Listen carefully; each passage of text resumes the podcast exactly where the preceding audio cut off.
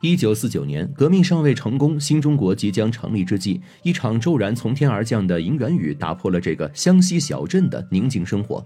原本在地里忙着农活、忙着耕作插秧的小镇居民，也被无端的拉入到这场福祸难料的事故中。究竟这场大雨从何而来，又是如何让老百姓闻之色变的呢？一场闹剧又和国民党有什么关系呢？这一切都要从一九四九年五月二十四日一个平平无奇的午后说起。时值五月中下旬，原本是春夏交替、以于耕作的时节，湖南湘西凤凰县维新乡的各家农户正在忙着在自家的土地上耕作，汗水滴落在田间，他们身形起落，手脚敏捷的正在熟练的插着秧。情况好的话，这一波秧苗长起来，今年秋天就不愁粮食不够了。然而此时却有人听到了一阵轰鸣声，经历过战争的老百姓对这样的声音实在是太熟悉了。正当他们准备四散而逃的时候，其中一人却突然指着天。上说这不是轰炸机，你看它冒着黑烟，好像是被击中了。可即便不是轰炸机，那它掉落还不一样，要砸到人。人们没有再多逗留，仍旧尽可能的往飞机掉落的范围外跑着。说是迟，那是快。这架冒着滚滚黑烟的大怪物，带着火光直冲稻田附近的峡谷中去，而它的机也在旋转掉落中砸到了刚插好秧苗的稻田里。这可好，一下午的活儿眼看着就白干了。只见失去了翅膀的飞机随着轰隆声般倾斜着落入了山涧中，惊起了一群鸦雀不说，很多参天大树也被带倒。等到山林中机器的爆炸声和轰鸣声逐渐变小时，已经聚拢到一起的村民才从惊愕中逐渐缓过来。在确认没有其他飞机后，人群开始躁动起来。此时，一个在村子里还算有权威的年轻农夫站了出来，他邀了几个同样年轻力壮的男人，拿着铁叉，镐头，浩浩浩荡荡往飞机坠落的山林中去，准备一探究竟。而另一边，剩余的农户和妇人则回到地里，围着飞机掉落的翅膀，开始琢磨着怎么抬出去。虽然看着飞机跌落的位置并不远，但这一群年轻汉子仍旧走了快二十分钟，才终于抵达飞机掉落的山涧。此时，飞机上仍旧有不少地方还在燃烧，黑烟将这里的岩石、树冠等都熏得黢黑，四处散落着飞机的残骸，还有不少血迹，甚至残肢断臂，似乎已经没有活人的痕痕迹了。几棵大树已经横七竖八地被劈开，地上堆满了零碎的树枝和树叶。此时，人们发现散落一地的不止残骸，还有几个皮箱，甚至还有些银晃晃的东西。难道已经有胆大的几个人不顾是否会有二次爆炸的危险，开始向飞机跟前走去查探？他们先是在地上捡起什么，然后又打开了一个皮箱。突然，其中一个人惊喜地喊着：“是钱，好多钱！”在听到这句话后，其他还在观望的众人不再犹豫，也快速向前跑去。这些人一同打开剩下的几个残破的皮箱。好家伙，这几个皮箱里竟然都是满满的袁大头！这些年轻人几乎是喜出望外，顾不得其他，只忙着把这些大洋一把一把抓起来往兜里塞。兜里塞不下，他们就把上衣脱下来铺在地上，往上倒皮箱中的银元。最后实在拿不了，他们才不舍得拿着鼓鼓囊囊的包裹往村里走。回到村里后，大家很快就都知道了山涧里面掉落的飞机上全是银元的事情。于是村子里家家户户、老老少少都背上篓子，挎着篮子，争先恐后的跑进山里去享受这场天降狂欢。甚至有消息灵通的隔壁村子也跑来不少人一起加入了这场捡漏活动。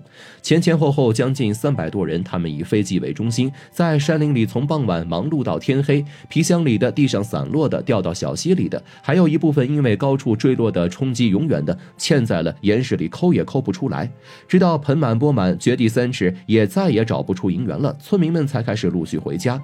那些没有篓子也来不及回家拿的，甚至干脆脱了自家小孩的裤子，将裤子翻个个，系紧裤口，制作临时的布口袋装钱。要说凡事都是一把双刃剑，这场天降的银元雨让本地的村民赚了个盆满钵满之后，也吸引来了当地的土匪和恶霸。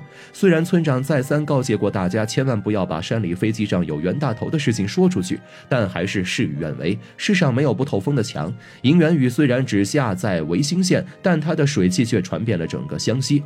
山里的银元是没了，村子里拿了不少钱的家家户户却成了土匪和恶霸眼中的大肥羊。也是对这些蛮主来说，小。老百姓身上和地上丢的没什么区别。维新乡长吴有凤是出了名的贪婪势力，而土匪头子欧文章呢，也是名声在外的不好惹。这俩豺狼虎豹成了第一批来围堵村民的禽兽。然而，一个和尚挑水吃，两个和尚也不见得可以抬水吃。这俩利欲熏心的人很快就先搞起了窝里斗。农户们捡到的银元，据不完全统计，可有八九万之多。欧文章在看到这么一大笔财富后，能不贪吗？向来手腕强硬的他，马上就露出了想要一人独霸的嘴脸。反观常年带着伪善戴面具的吴有凤，没带够人手的他，很快就落了下风。但是让他放弃这么多钱也不太可能。心有不甘的吴有凤，索性来了一招同归于尽。既然你不分我，那我直接向上举报。到时候趁着剿匪，他不仅能够染指这些银元，待剿匪成功后，他还能够官升一级，岂不美哉？要说这吴有凤的小算盘打得确实响，可是他万万没想到，这场银元雨还真不是下在他头上的。命里无时莫强求，收到银元信息的防剿委员会第一时间就带人封锁了飞机失事的现场，同时还将拿了银元的几个小村都包围了起来。至于吴有凤和欧文章，大概这辈子是摸也摸不到这里面的一块银元了。原来促成这场银元雨的人，竟然是国民党的老大蒋介石。当防剿委员会从吴有凤那里听说了银元的消息时，第一时间间呢就上达给了国民党的中央财务部门。原来这笔钱老早就被标记了。那时候正是四九年国共两党激战的尾声，在三大战役接二连三的溃败下，国民党军队可谓是节节败退。与之形成对比的，则是我军走到一处解放一处，势如破竹的战事。蒋介石看着自家的队伍被打得落花流水，平时信任的将领一个个投诚共产党，他不甘心就这么失败啊！怎么办呢？这个时候不搏一把，什么时候搏？总不能够到了台湾再做做梦能回来吧？虽然事实也证明他确实在去了台湾后依然做梦，但先说现在，首先呢，他要稳住手下的将领白崇禧，其次湘西一带贼口众多。不少野生军阀匪首也多盘踞在这里，是否可以收编到自己队伍中呢？不能再犹豫了。蒋介石迅速做出决定，能够用钱解决的问题就不是问题。他咬牙从财政库里拨出了十万大洋，计划用作售买湘西匪贼的军饷，派一架飞机运过去。千算万算，没想到这架满载他希望的运钞机竟然出事了。原本这架飞机是要降落在芷江机场的，但是却因为不知名的原因消失了。顾不得人财两空的蒋介石，只能够在韩雪。花了十万，又派了一架飞机赶往芷江机场。事后从下面人的报告中，他才知道，原来上一架飞机是坠毁在湘西一个隐蔽的山涧中。这到底是什么原因呢？气得半死的蒋介石一边下令追查到底，一边给当地施压，要将丢掉的这十万大洋悉数找回来。很快领了军令状的调查小组查明了飞机失事的原因。原来负责押送这笔巨额军饷的国民党军官早就看出了国民党兵败如山倒的事实，对战事已经不再抱希望的他打算劫机，想拿着这笔巨额财富单飞。没想到却在计划实施当中出了纰漏，最后导致机毁人亡。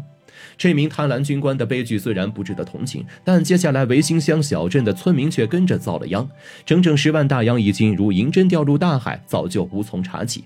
虽然村民是第一时间拿到银元的人，但在土匪和恶霸接二连三的洗劫下，早就被搜刮得一干二净。他们身上哪还有钱呢？但是国民党这群毫无人性的官兵可不管这么多，柿子还是捡软的捏。他们把村民当成第一要犯，不仅围着村子不让村民逃走，还要严刑拷打、逼供，让他们凑足这些。丢失的银元，这帮官兵比土匪还要狠。有些拿不出银元的农户，他们直接让人家卖儿卖女，变卖家产凑足数目，甚至规定每家每户必须上缴够八十个大洋才能够保命。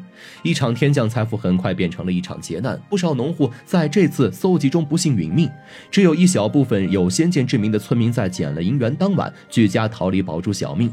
然而，即便在如此铁血手腕的逼迫下，蒋介石那十万大洋也仅仅找回七万。更倒霉的是，由于前方战事吃紧，这些钱蒋介石临到叛逃台湾时也没能够看上一眼，反而便宜了当时的湘西地头蛇陈渠珍以及他的狗腿子于子坤等人。而这场荒诞闹剧中最可怜的还是无辜的湘西百姓，可见无情政府无情兵。假如当时真要国民党占了上风，哪还有我们如今和平幸福的日子呢？